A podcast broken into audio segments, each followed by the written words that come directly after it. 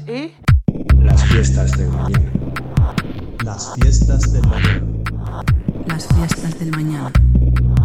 Las fiestas del mañana. Las fiestas del mañana. Las fiestas del mañana con José Rueda. Las fiestas del mañana Las fiestas del mañana. con José Rueda. Las fiestas del mañana con José Rueda. The parties of the future. Las fiestas del mañana. Las fiestas del mañana. Las fiestas del mañana. Las fiestas del mañana with José Rueda. Las fiestas del mañana con José Rueda y Arsa y Ole.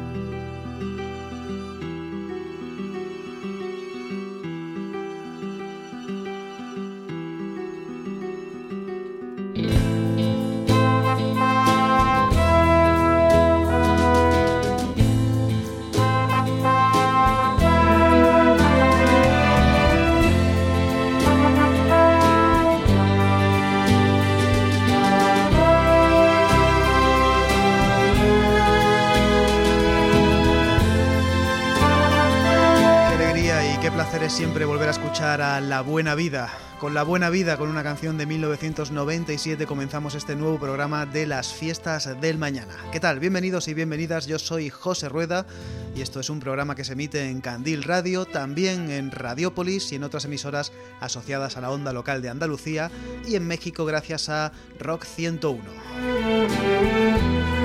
La razón por la que hemos empezado con una canción de los años 90 es que tenemos entre nuestras manos un programa retrospectivo. Vamos a hablar hoy de la escena indie, la escena indie en España. Hay algo que tenemos que dejar claro desde el minuto uno y es que el indie, el indie no es ningún estilo musical. El indie fue una escena, un movimiento que hubo en España en los años 90 y parte de los 2000, justo después de la movida. O sea, lo que fue la movida en los 80 fue el indie en los años 90. La movida fue un movimiento underground del cual todos conocemos su historia. Comenzó, sí, comenzó en el subsuelo de Madrid, pero también de otras ciudades, con sellos discográficos independientes, con fanzines y con un montón de grupos eh, que venían del punk y del post-punk.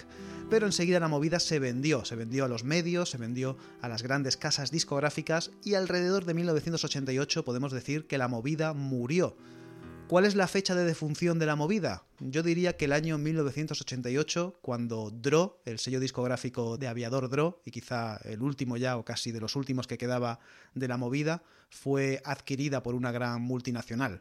A partir de 1989 comenzaron a salir nuevos sellos discográficos independientes, pero que tenían una actitud de no venderse, de decir, no, nuestro catálogo nos lo quedamos nosotros o se lo quedan los grupos, y los grupos también tenían esa actitud de no irse a los medios de comunicación grandes ni a las casas discográficas eh, multinacionales. Había una actitud independiente, heredada de la New Wave y del indie británico de sellos discográficos como Factory Records.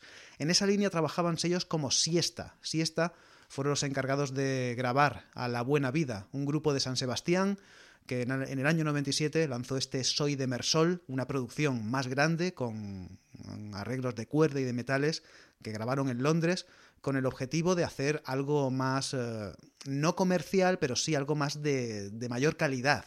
Eso sí, La Buena Vida fue siempre un grupo que se movió por el underground, aunque esta canción se llame Caminito del Cielo, La Buena Vida siempre estuvieron más en el camino del subsuelo.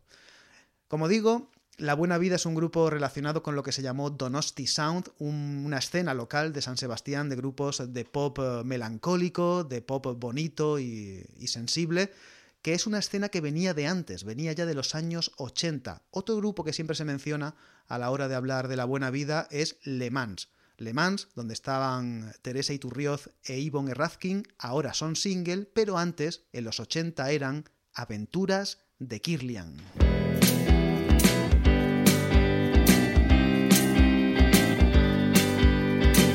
Son tres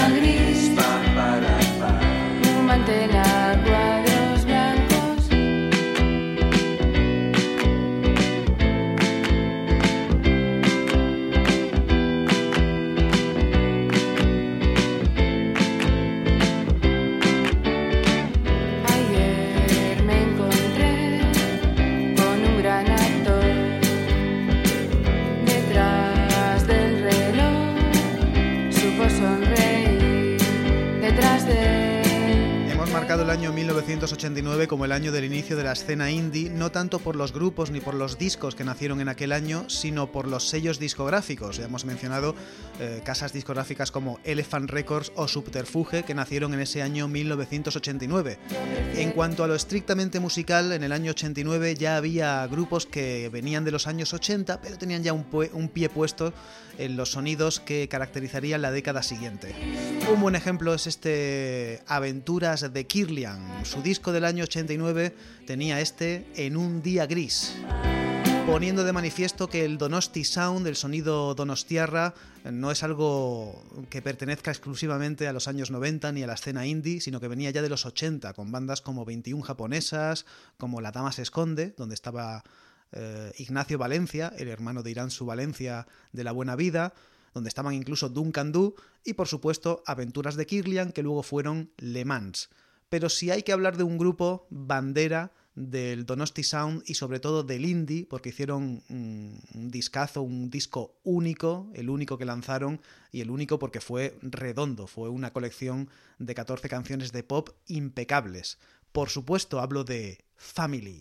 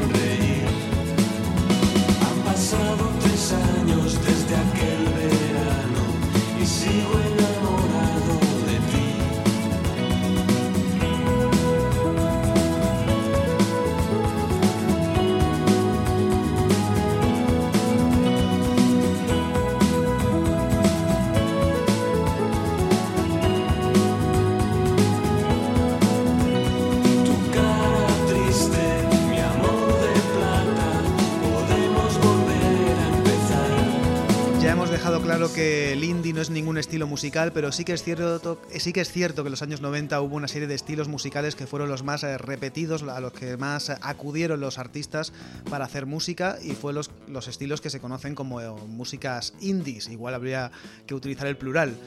El pop melancólico, triste y a veces naif eh, fue uno de los subgéneros más repetidos en el indie y sobre todo en San Sebastián, en lo que se conoce como Donosti Sound. Hemos escuchado a tres grupos eh, característicos, Aventuras de Kirlian, que luego fueron Le Mans, La Buena Vida y ahora Family. Fue el dúo compuesto por Iñaki Gamecho Goicoechea y Javier Aramburu. ¿Qué decir de Javier Aramburu? Sí, era músico, también le daba un poco al surf, pero sobre todo Javier Aramburu es un artista, es un eh, eh, pintor y diseñador que hizo las portadas de discos más míticas de la escena indie de los años 90. Grupos como Los Planetas, los propios Family, por supuesto grupos de San Sebastián como La Buena Vida o incluso Duncan Du fueron eh, objeto de Javier Aramburu para sus obras maestras. Aramburu sigue dedicándose al arte, un arte quizá más clásico, pero sigue haciendo portadas para grupos eh, actuales y en lo musical, que es lo que viene al caso, en el año 1993 con Family lanzaron este Un soplo en el corazón, uno de los discos clave de los años 90 de la escena indie y de la historia de la música pop en España. Hemos escuchado El Bello Verano. Decíamos que la movida, la movida de los 80, tiene su historia oficial. Todo el mundo sabe que hay una fecha clave, que es el 9 de febrero de 1980, en el cual se celebra un concierto en la Facultad de Caminos, en Madrid. Tocan TOS, de hecho es un, homenaje a su batería, a Canito, luego se convertirían en Los Secretos, toca Alaska, tocan Nachapop, tocan Mamá, y al final eso fue como el acta inaugural de la movida. El indie también tiene un acta inaugural. Todo el mundo eh, más o menos está de acuerdo con que en el año 1992 la gira Noise Pop 92 fue el pistoletazo de salida del indie en España.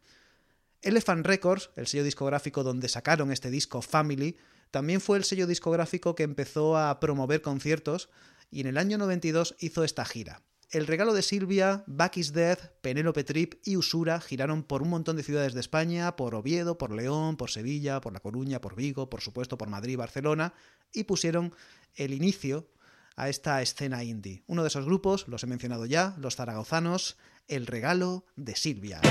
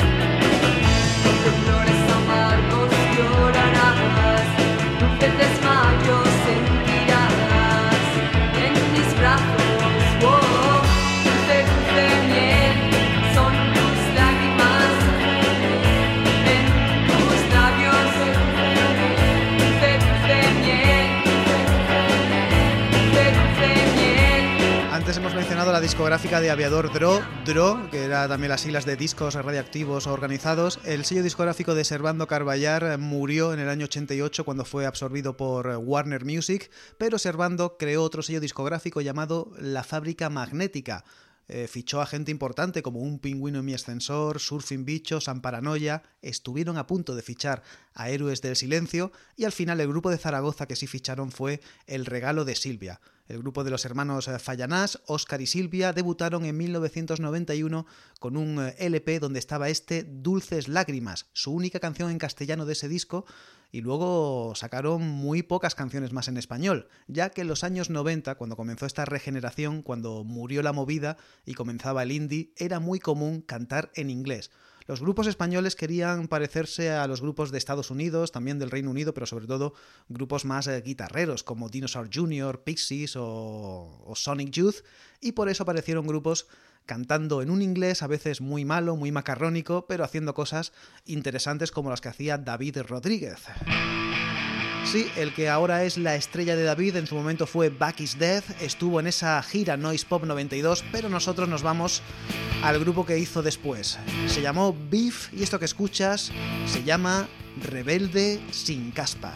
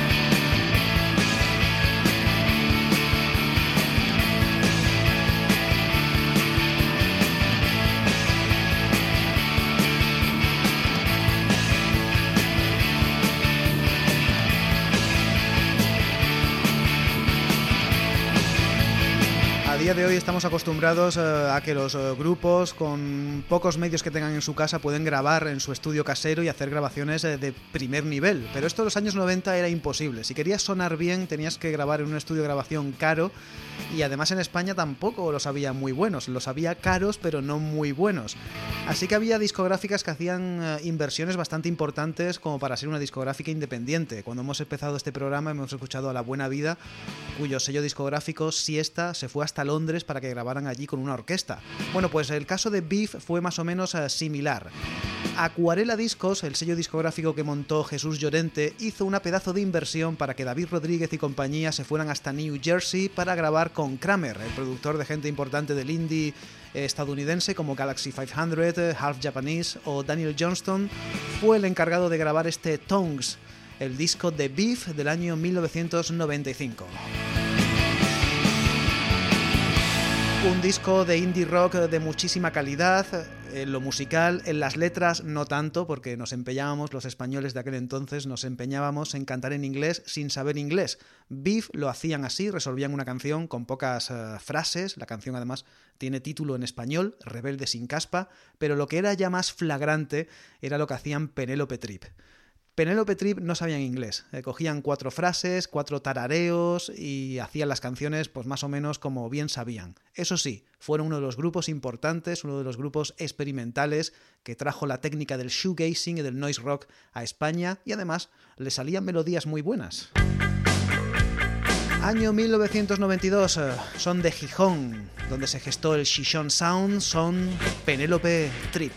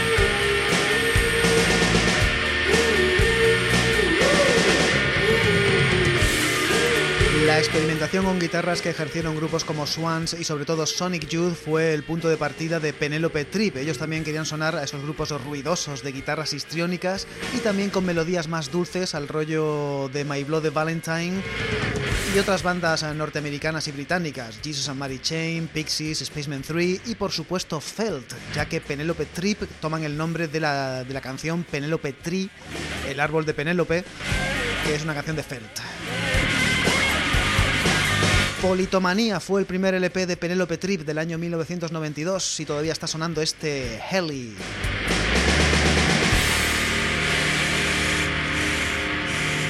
Además de ser una de esas bandas que inauguró la escena indie española con esa gira Noise Pop 92 junto a Back is Dead, Usura y El Regalo de Silvia, Penelope Trip eran parte del Shishon Sound, el sonido de Gijón.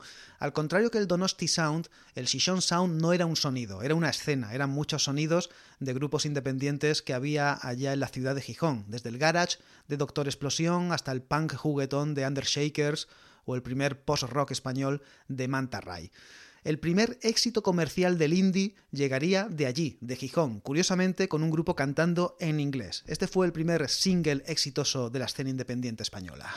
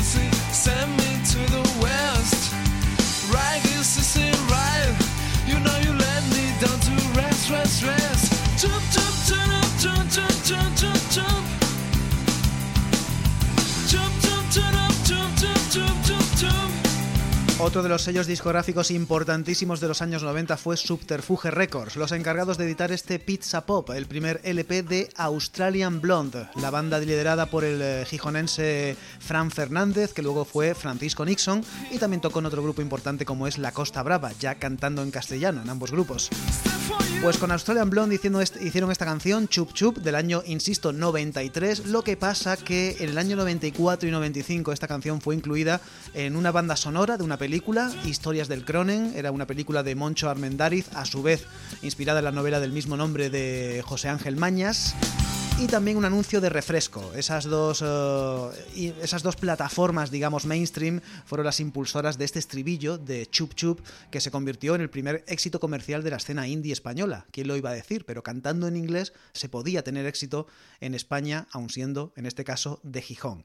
Australian Blonde, uno de los grupos importantes de ese Shishon Sound, por cierto, una producción también de Paco Loco, el cual también tenemos que destacarlo como uno de los hombres importantes del indie en España. Fundó su estudio de grabación allí en Gijón, grabó un montón de grupos y luego, cuando se echó novia, cuando se enamoró de, de Muni, se mudó a Cádiz y montó también el estudio de grabación en Cádiz y es uno de los estudios de grabación más importantes de la música en España en general, no solamente de la música alternativa o indie, sino que allí han grabado gente importante como Enrique Bumburi y Paco Loco ha estado nominado a un Grammy Latino. Seguimos hablando de escenas locales, escenas de ciudades. El indie en España fue esto, fueron una serie de escenas de distintas ciudades, de Gijón, de San Sebastián, de Zaragoza, que fueron eh, mm, creando una red, una red que se complementaba con los festivales, con las giras de conciertos, etc. Vámonos a Sevilla. En Sevilla hubo una escena importante impulsada por un británico que venía del punk y de la New Wave. Andrew Jarman, que había tocado en la banda A Popular History of Science, En una de sus giras por España conoció a su novia y se quedó aquí para siempre, se quedó en Sevilla. Allí fundó el colectivo Karma y luego más tarde eh, bueno, casi por el mismo año fundó también Green UFOs, un sello discográfico. El colectivo Karma era un colectivo, la verdad es que el nombre es mucho más adecuado que llamarlo sello discográfico, y ahí grabaron los primeros discos gente como Julio de la Rosa, gente incluso como Santi Amodeo, que tenía una banda antes de ser director de cine independiente, por supuesto señor Chinarro, y los que vamos a escuchar, Miguel Rivera y César Díez, los que hoy son Maga, antes eran Long Spiral Dreaming. Yeah.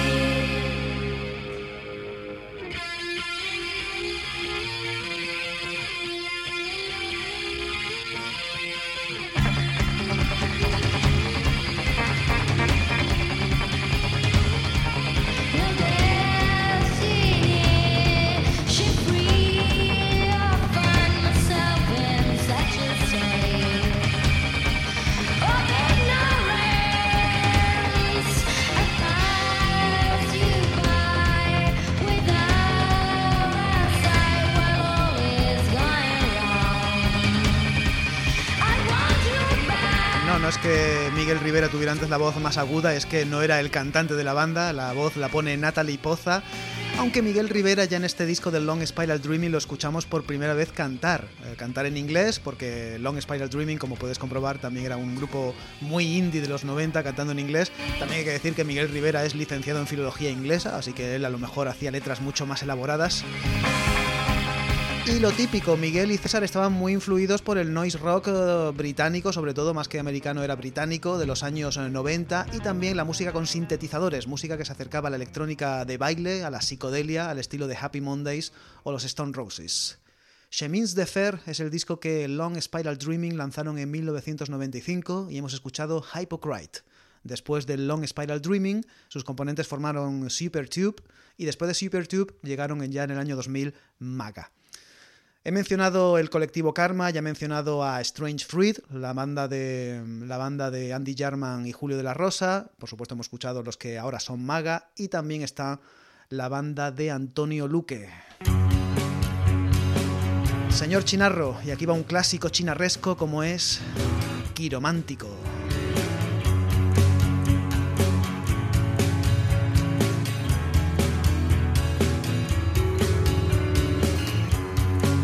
Este es tu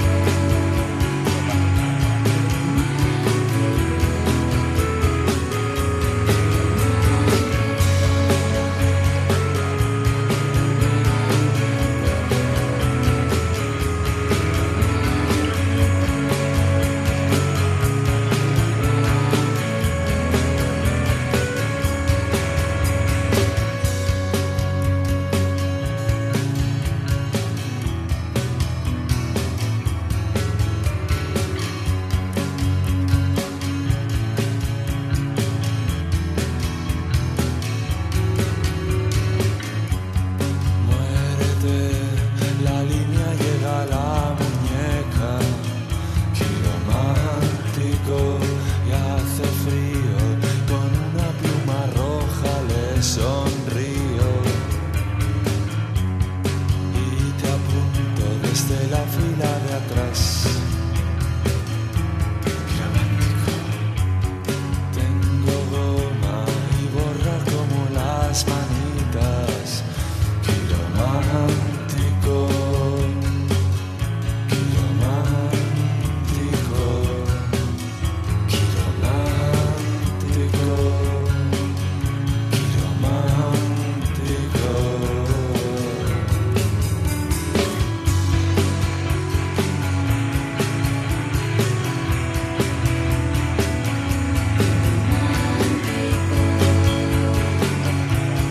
Indie de los 90 lo sabía que tiraban por el pop naif y dulzón, lo sabía que jugaban más con las guitarras del noise rock y luego estaba señor Chinarro que siempre estuvo interesado en la música de la generación anterior, de los años 80, el post-punk y la new wave.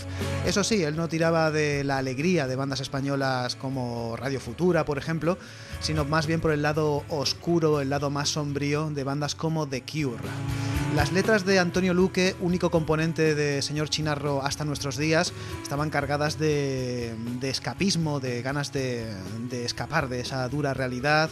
Había mucho desencanto, mucha angustia. Eso se notaba no solo en las letras, sino también en el, en el acompañamiento musical, ¿no? Acuarela Discos fue el encargado de editar esos primeros trabajos de Señor Chinarro. El tercero, una de sus primeras obras maestra, fue El porqué de mis peinados. Ahí estaba este quiromántico. Señor Chinarro fue uno de los uh, componentes de uno de los eventos más importantes del indie de los años 90. En 1995, Elephant Records, otra vez Luis Calvo, más otra gente como los hermanos Morán o Joaco Espeleta, montaron el Festival de Benicassin. 1995, Festival de Benicassin, y ahí estaban un montón de bandas que hemos escuchado hoy. Estaba Señor Chinarro, estaban Le Mans, La Buena Vida, también otras como Automatics o Silvania, y también estaban ellas. Venían de Bullas, de Murcia, y se llamaban Iluminados.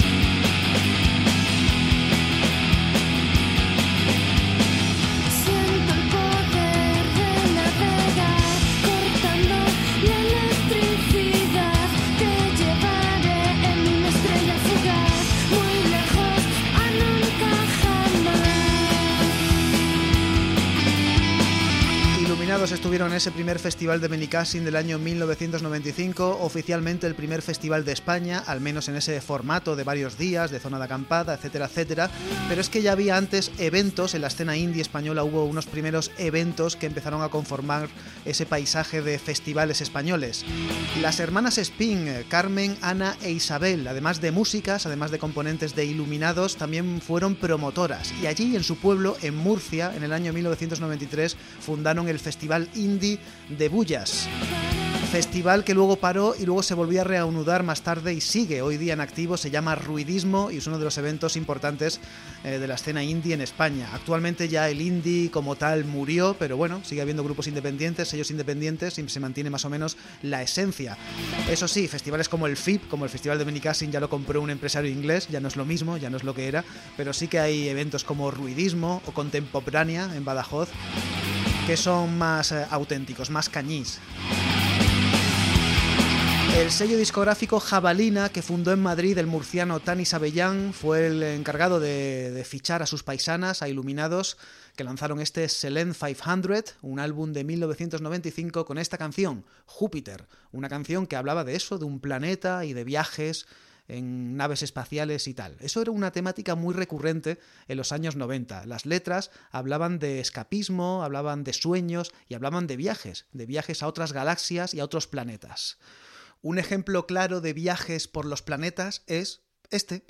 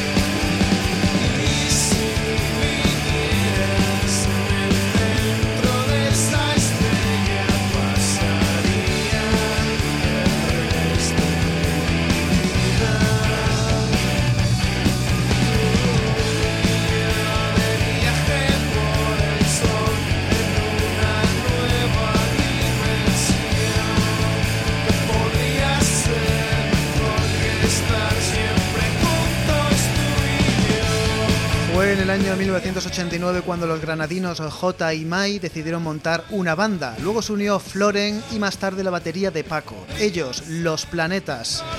En el año 92 ganaron el concurso de maquetas de disco grande, programa de Julio Ruiz, que se acababa de incorporar en eh, la onda de las ondas de Radio 3 y se convirtió en uno de los, uh, de los gurús, de los impulsores de la escena indie de los años 90. Los planetas también se convertirían desde muy pronto en los cabezas de ese movimiento. Su legión de seguidores, sus discos uh, tan buenos como este Super 8 del 94, eh, lo avalan. Y es que además los planetas tuvieron el apoyo de unas bandas, una serie de bandas que venían de los 80 que podemos denominar como los grupos bisagra, grupos que venían de eso, de los años 80, pero que tenían ya las vistas puestas en la, la, vista puesta en las guitarras distorsionadas características del noise rock de los años 90. Grupos como Lagartija Nick, sus paisanos, fueron los que impulsaron la carrera de los planetas y también los enemigos, en concreto Fino Jonarte, el bajista de los enemigos, fue el encargado de grabar este Super 8, disco del 94 que se abría con De viaje.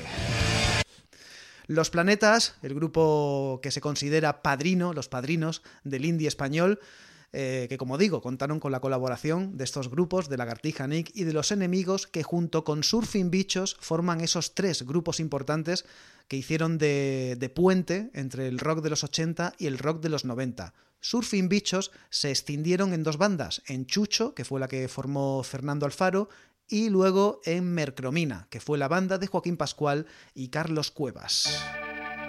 También producidos por Fino Jonarte de Los Enemigos, Mercromina lanzaron en 1997 este disco, Hula Hop.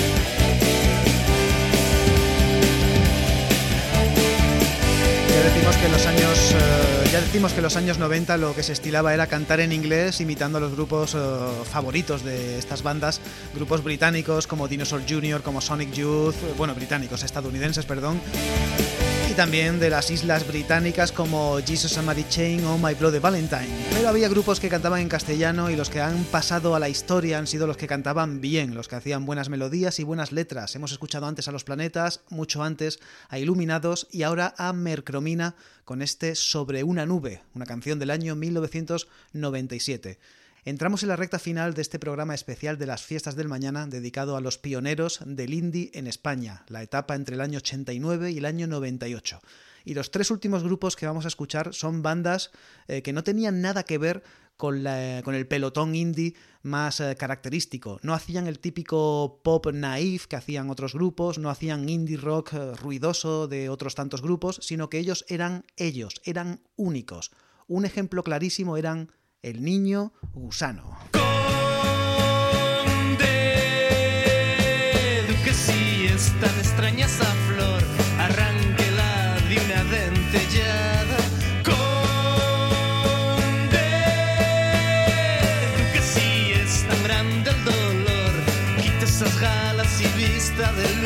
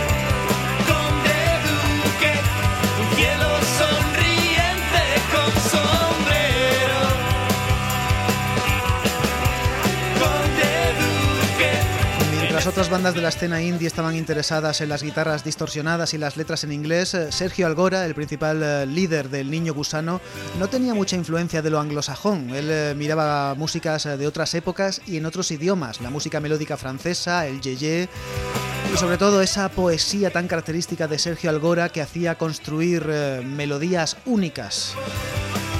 Además, Sergio Algora era un anti-indie, o sea, mientras que en los 90 se llevaban esas poses estáticas sobre el escenario, Sergio Algora se movía, se lanzaba al público, era otro rollo. La, verdad es que el niño gusano era completamente otro rollo y siempre echaremos de menos a Sergio Algora, cuyo corazón dejó de funcionar el verano del 2008 y nos dejó para la posteridad canciones como este Conde Duque. Estaba incluida en el álbum El efecto lupa del año 1996, un disco del Diño Gusano, por cierto, editado por Grabaciones en el Mar, otro de los sellos discográficos importantes del indie de los 90, que tenía su base, por supuesto, en Zaragoza, en la ciudad del Niño Gusano. Volvemos a Gijón para hablar de otro de los grupos importantes del Shishon Sound y otro de los grupos que, al contrario que esa línea, digamos, amateur y poco, poco virtuosa de los grupos del indie de los 90, ellos tocaban bien, componían bien en inglés y además hacían cosas completamente únicas tanto que llegaron a girar por otros países, y es que eran, eran unos monstruos. Manta Ray, su disco de 1998 tenía, entre otras muchas, esta canción, Stars in Your Eyes.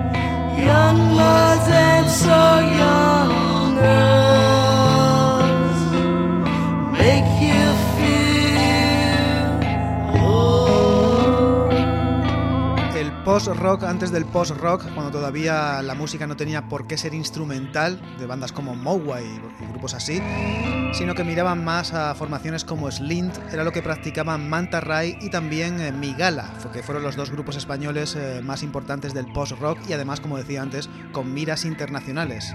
Manta Ray lanzaron un disco en el año 98 llamado Pequeñas puertas que se abren y Pequeñas puertas que se cierran, otras de sus muchas obras maestras. estuvieron más de una década haciendo discos y todavía siguen haciendo conciertos, eso sí, reuniones especiales cada X tiempo hacen en el bar La Plaza de Gijón como homenaje a esos años del Shishon Sound. José Luis García, los hermanos eh, Nacho y Isabel Vegas y también Nacho Álvarez y otros cuantos músicos formaban Manta Ray, uno de los grupos grandes técnicamente, musicalmente y todo de lo que hubo en los años 90, en los años del indie en España. Vamos a concluir ya este programa dedicado al indie en España, primera parte, ya que habrá una segunda parte dentro de otros cuatro programas, que es cuando hacemos los programas especiales retrospectivos. Haremos la segunda parte de este programa con el periodo comprendido entre el año 99 y el año 2008. Hemos hecho este repaso a los inicios del indie español entre el 90 y, perdón, entre el 89, entre el 89 y el 98, con bandas editadas en sellos discográficos independientes como Elephant Records, como Jabalina, como Subterfuge, etcétera, etcétera. Subterfuge fueron los encargados de editar a la siguiente banda que vamos a escuchar. Resulta que al final el tema de cantar en inglés no era tan alternativo como pensábamos. Al final se podían hacer éxitos, hits, cantando en inglés. Lo demostraron Australian Blonde con ese chup chup que escuchábamos antes, que sonó en un anuncio de televisión y se convirtió en todo un éxito. A partir de ahí, la fórmula estaba clara. Si tu canción, tu estribillo sonaba 15 segundos en un spot publicitario, se podía convertir en un éxito. Dover el grupo de Amparo y Cristina Llanos lanzaron su segundo álbum en 1997, Devil Came to Me, y se convirtió en un disco que vendió más de 800.000 copias, la mitad en España y la otra mitad en todo el mundo. Está en el ranking de los discos más vendidos de la historia. Ya de indie de alternativo tenían muy poco, pero ahí quedaron esas Dover con David Came to Me y con canciones como Serenade, que es la canción que vamos a escuchar para terminar. Antes de acabar, te recuerdo que estos son las fiestas del mañana, un programa autogestionado que necesita de tu ayuda y para eso te invitamos a que visites nuestra cuenta de Patreon, patreon.com barra las fiestas del mañana. Puedes seguirnos en redes sociales, somos arroba las fiestas del manana en Instagram, tenemos un blog asociado a la web elenanorabioso.com, búscanos en la sección blogs y poco más. Síguenos también en la FM, en Candil Radio, Radiópolis de Sevilla y Rock 101 de Ciudad de México. Yo soy José Rueda, esto es Las Fiestas del Mañana y recordamos el indie de los 90, recordamos a Dover.